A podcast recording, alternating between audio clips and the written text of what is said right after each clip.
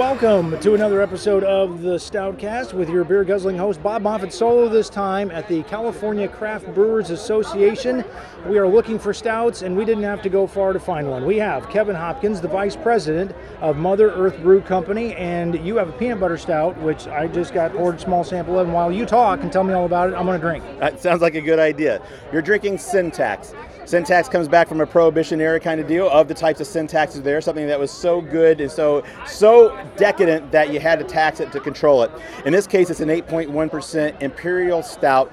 It's robust. We actually brew out brown sugar and such, get all the fermentables out, and because it's really roasty and toasty and higher alcohol, we wanted to balance that out. So we use a little bit of peanut butter, natural peanut butter through a tincture process. Uh, we're not using the meat solid, so it completely homogenizes. There's no allergens, so I like to say there's no EpiPen required on it.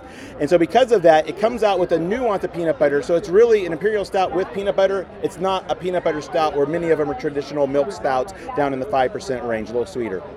Thank goodness, because, I mean, the number of times I've had to jab somebody with an EpiPen after that. Peanut butter I know. Stout, I mean, if I had a nickel for every time, I mean, uh, no, but seriously, that's that's awesome. And the other thing about it is that, unlike other peanut butter stouts, it's not that peanut butter Reese's thing that I personally don't care for. Well, you know, there's certainly a segment for that dessert beer aspect of having something sweeter, a little bit more to it.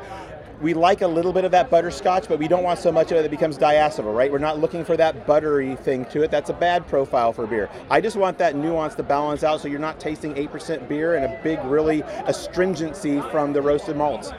Uh, where are you, and uh, how are your uh, products available? Great question. Thank you for asking. Yeah, I thought of it all by myself. Uh, yeah, you're amazing. Amazing. They don't give these jobs to chimps. No, no, no, they do not. They do not, although they're fun to watch. But we have two breweries. The original one, Vista, California, which is North San Diego County. That facility is twenty-two thousand square feet. We also have a forty thousand square foot brewery based outside of Boise, Idaho. And we currently distribute to seventeen states, thirteen countries worldwide, including all of your major purveyors. So if you're on the West Coast, you get into Vons, Albertsons, Safeway, Raley's, uh, Whole Foods, Ralph's, Kroger's back east, any of those kinds of places, as well as your corner liquor stores, major restaurant chains like Yard House, all kinds of retailers. Final question, a lot of these events, the brewers don't bring stouts, but correct. You came from a considerable distance and you brought one with you. Why? Uh, strategically, to be perfectly honest. You know, we're a San Diego-based brewery. We make some outstanding I P As. Buku I P A, number eighteen I P A in the entire country, according to Draft Magazine. But we've got one hundred fifty-five of our brethren here, and many of them brought I P As. And often I always find that people, even in the in the middle and or end of summer now, they're like, I love stouts. I would love to have a stout, so why not bring one? My hook is this. I brought a vanilla cream ale to pair with the stout, and then I make black and tans. And so that way people can go high A B V, they can go low, or they can go in the middle. Well, normally I don't judge a beer while the person who made it is standing right in front of me, but I'm going to break that rule here because this is by far the best peanut butter stout I've ever had. Well, thank you. That's so high I've praise. Got, I've got to give it a very good rating. I mean, the, the, it's nice and balanced. It's a, it has a little bit of an aftertaste, which, you know, I would rather it wasn't there, but otherwise, the combination of flavors is really fantastic. Well, thank and you. It's such a delight as opposed to what I was expecting. I can't even tell you. So yeah. Nicely done, sir. Well, thank you. Who do I make the check out to? That's Bob Moffat, Bob. M O F F I T T. Care of. All right, we got to be moving on. Kevin, thank Enjoy, you so much Bob. For your time. Cheers. All right. It did not take long before we found another one. We're at Barley Forge Brewing Company out of Costa Mesa. And we have in front of us the Patsy, which is a coconut rye stout, which should be either fantastic or should be terrible because I hate coconut and rye. We're gonna find out because Doug Gardner, Director of Sales, is gonna pour us one. As you're pouring us one, can you tell us a little bit about what you're pouring? Yeah, sure. Our Patsy is our flagship beer. It actually is our uh, number one seller. It's uh, American rye stout, six point six percent alcohol, with about one hundred pounds of toasted coconut per fifteen barrel batch.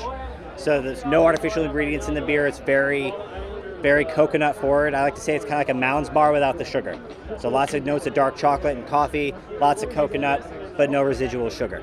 It actually won a uh, silver medal at World Beer Cup this last year. I'm terrified. How balanced is it? Is it super balanced or is it really coconutty? And is coconutty a word? Coconutty might be a word, might not be a word, but I think you're the only one who can tell us how balanced it is.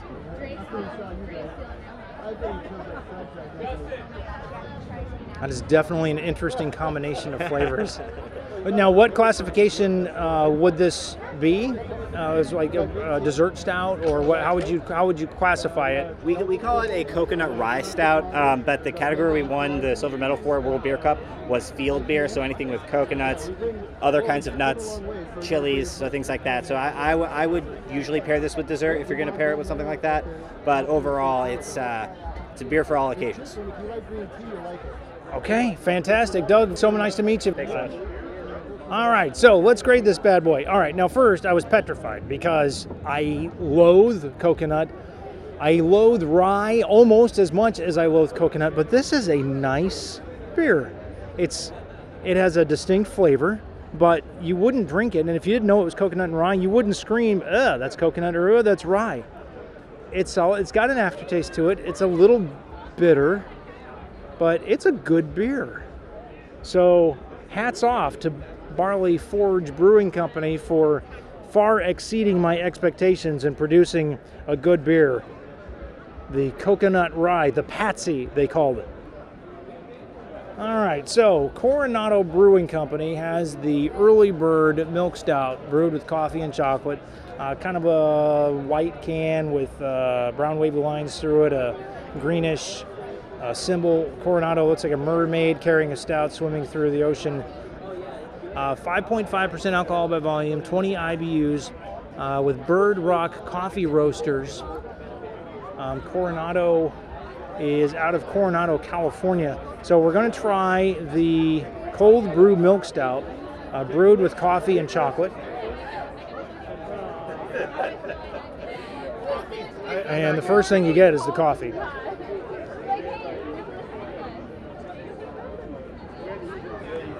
And the second thing you get is the coffee. So they promise coffee, but they also promise chocolate, and I'm not getting a lot of chocolate, although I'm guessing maybe the chocolate is in there to kind of balance the thing out.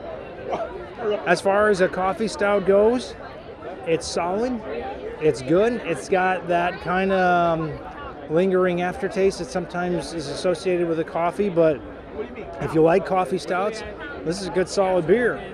Unfortunately, the people behind the tap are unauthorized to speak about it, or else we tell you more, but we'll throw a little love their way anyway. Nice job, Coronado Brewing Company. We are at like Stoutapalooza because I've gone another three feet, and now I'm at Abnormal Beer Company out of San Diego, and in front of me is Niall Molina, who uh, apparently invented this little piece of goodness, which is the Maple Mornings Imperial Stout, twelve point five alcohol by volume. Tell me about this little bit of wonderment as uh, somebody pours me some. All right, so this uh, beer is Imperial Stout. um, it's basically our base Imperial Stout. We just add um, a little bit of maple syrup in at the end of the boil, um, and then we let it ferment all the way out, and we actually recirculate uh, the beer over coffee and vanilla Uh, to solidify those little layers of flavors, and you just basically end up with a stack of pancakes or waffles, whichever fancies you the best, uh, with uh, sweet maple syrup and a little bit of coffee to wash it down, basically. Oh my goodness! Oh, okay.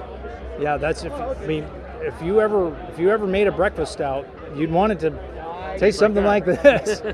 Ooh, and then the alcohol hits you at the end. Oh, yeah. Lets you know that maybe you shouldn't be drinking or eating this or drinking this before you go to work. Yep. Wow. That comes in waves. What's uh? So so what was the what was the goal as you as you started? Um, well, this was actually a recipe from our original head brewer, um, who's actually here in Sacramento at Moxa now. Um, so. Derek originally did this uh, about a year ago. It was eleven point five percent. Uh, I rebrewed it again and just kind of took some things that we saw on Untappd that was people thought was a little too sweet. So we tried to make it a little bit drier. We got twelve point five percent instead of eleven point five percent. Um, but the whole idea behind it is basically just, uh, you know, whole morning in the glass, you know, good a good breakfast, you know, maple pancake stack, but that coffee that you're always pairing it with, so you get a little pick-me-up in the morning. Um, and it just seemed like the best base for it would be a really big, heavy stout with all that roastiness already in it. Wow, well, you certainly hit the breakfast aspect of it, and it's, yeah, it's ma- the maple syrup comes through right away. That's, uh, that is an unusual beast right there, and, uh, and very tastefully done. That's Niall Molina with the Abnormal Beer Company. And where are you guys out of? We're out of uh, San Diego, a little kind of offshoot town called Rancho Bernardo in San Diego. Okay, and where is your product available? Uh, we're basically in San Diego County, a little bit in L A and Orange County right now. We send a few things up to Sacramento, usually for events and stuff, but uh, we're working on possible distribution to get through the whole state soon. Fantastic. Thank you for your time. Appreciate it. All right. No. Wow. Well, that first taste is just fantastic. And then you kind of get hit by the coffee, which if you like coffee is great. And then the booze hits you, and then you kind of got this boozy whiskey thing going on. So if you like coffee stouts, if you like barrel-aged, boy, you combine that. And if you like a little sweetness because you don't like too much whiskey, but but you like that taste anyway, man, this is this could be a real killer. I've got to give this, for what they're promising and what they delivered, I've got to give this a very good to excellent. Really nicely done. Abnormal Beer Company out of San Diego. So, wandering by and saw the Lost Abbey, and a name like that, it almost has to have a stout, doesn't it? It does. Uh, this actually comes from our, uh, we have three different brands, so it's the Lost Abbey, Port Brewing, and the Hop Concept. This comes from Port Brewing. So this is our Imperial Stout, aged in Evan Williams, uh, twenty-three-year-old Evan Williams barrels for about two years. I'm guessing this is probably pretty steep on the uh, alcohol meter? Uh, about twelve percent, yeah. It, it'll, uh, it'll wake you up or put you to sleep, however you want to take it. Yeah, you definitely didn't uh, skimp on the on the barrel age. Not at all, not at all, no. But the finish is, at least on the first pull, is it's pretty clean, and there's not a lot of boozy aftertaste. How do you? What was the goal with the aftertaste and with the finish? Uh, that's why we left it in the barrels for two years. Um, after a year, we tasted it, and normally we let beers sit for about a year before we uh, package. But it wasn't where we wanted it to be on a balance level, so we let it sit for another year. It got to where um, we felt confident in, in putting that in a package and presenting it to our consumers. Um, so yeah, so we, we literally just let the barrels kind of do the work and uh, gave it another year to kind of chill out and, and mellow. What was the goal when you started? Exactly what you're tasting. A very balanced Imperial Stout without adjuncts. We don't add hazelnuts or, or anything to it. It's, it's meant to focus on that chocolatey malt. Um, while still giving a little bit of that that bourbon character, but not being overly boozy, overly hot. That's Adam Martinez, Director of Media Marketing for the Lost Abbey and their very nicely done barrel-aged Imperial Stout. Thank you, sir. Cheers.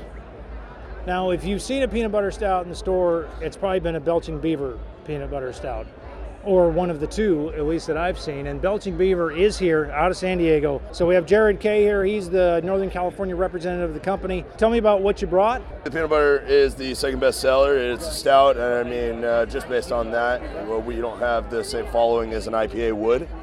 The peanut butter is definitely our favorite. It's what we're most known for. You could call it our flagship, definitely. So, Are there, is this a beer in progress? Are there more beers along this vein that are coming out? Because I know some people won't really care for, like, they don't like Reese's Peanut Butter Cups, for instance. So, like, chocolate and peanut butter together isn't going to be their, their bag. Right. But what else is there from this brewery?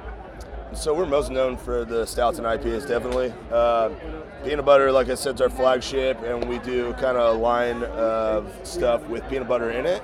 Um, but other stuff that's not peanut butter related, we have heavy stouts like uh, our horchata stout, we have our O D B Russian Imperial stout, uh, we do a honey blonde, we do several I P As including fruited ones like the uh, Swerve City, as well as the Here Comes Mango, uh, and then we do a lot of fun stuff uh, down there that'll come out as a draft specialty. Okay, Jared Kay with Belching Beaver, thank you sir for the hey. time, appreciate it. Yeah, absolutely, likewise, enjoy sir. Thank you. All right, so we knew what we were going to get, and we got it. And if you don't like peanut butter stouts, well then this one's not going to be for you. But if you like peanut butter stouts, and this is their second highest seller, it has, it just has that, it has a very distinct flavor. It starts off with peanut butter, and it ends with peanut butter. You know what you're going to get, and you get it. Um, but for me, I'm not crazy about it, so. This is one of those times where the Stoutcast kind of fails its audience, and that there's something that is one of those times where the Stoutcast fails its audience and that it finds something that it knows that a lot of people will like, but it but we're not big fans. But anyway, we appreciate Belching Beaver for their time. I think we're going to wrap up with part one of the Stoutcast podcast at the Craft Brew Summit in downtown Sacramento. We're going to have a second one. So with that promise in mind, stay tuned. We'll have that released hopefully uh, rather shortly. Until then, thanks for joining us. Until next time.